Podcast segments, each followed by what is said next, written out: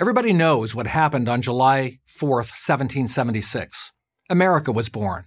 But three days earlier, on July 1st, independence hung in the balance. There was a great case to be made not to secede from Great Britain.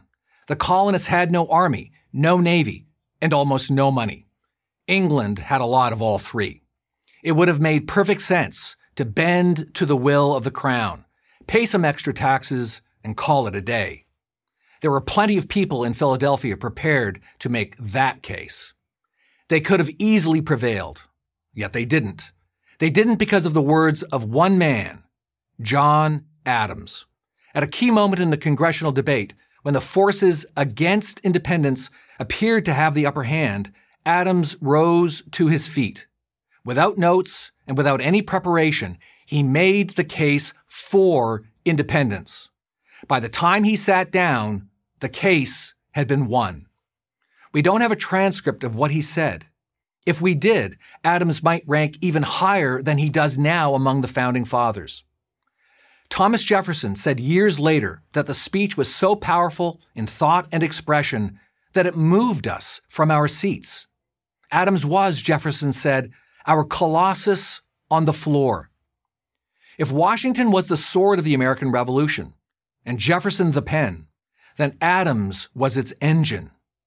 Brilliant, demanding, meticulous, but often irascible, he was not an easy man to love.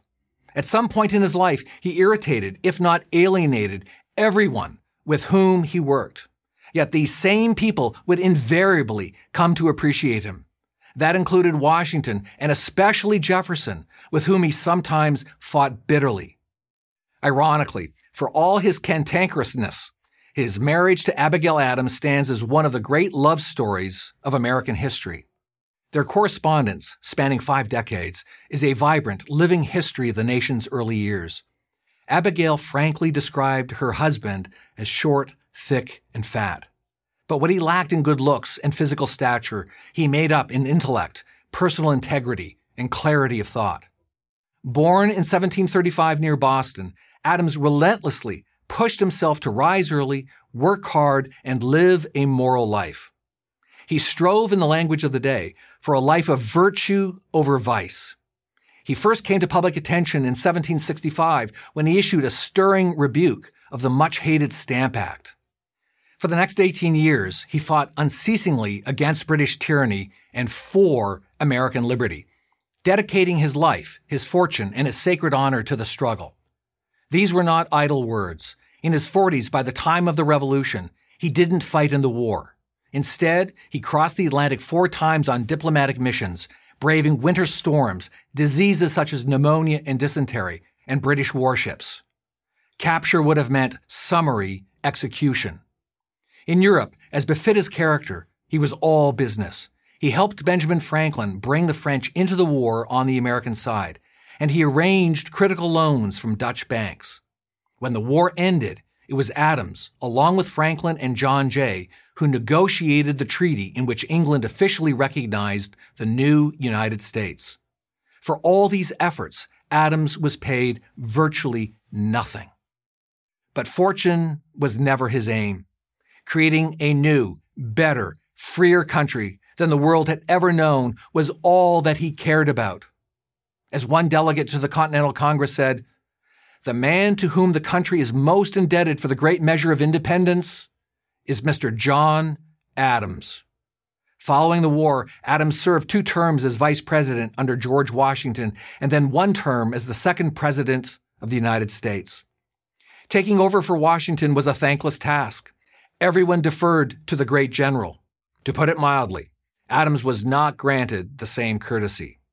Still, the new president was able to distinguish his time in high office with two significant achievements.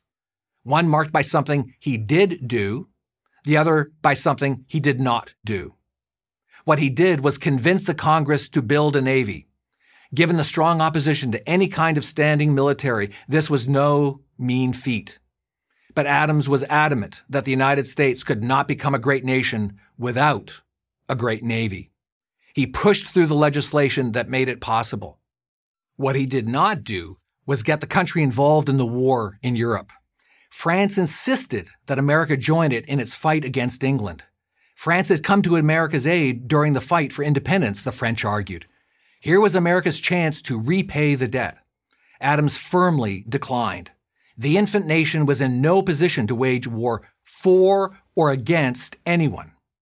As the 50th anniversary of the Declaration of Independence approached, a 91 year old Adams was asked to provide a toast for the upcoming celebration.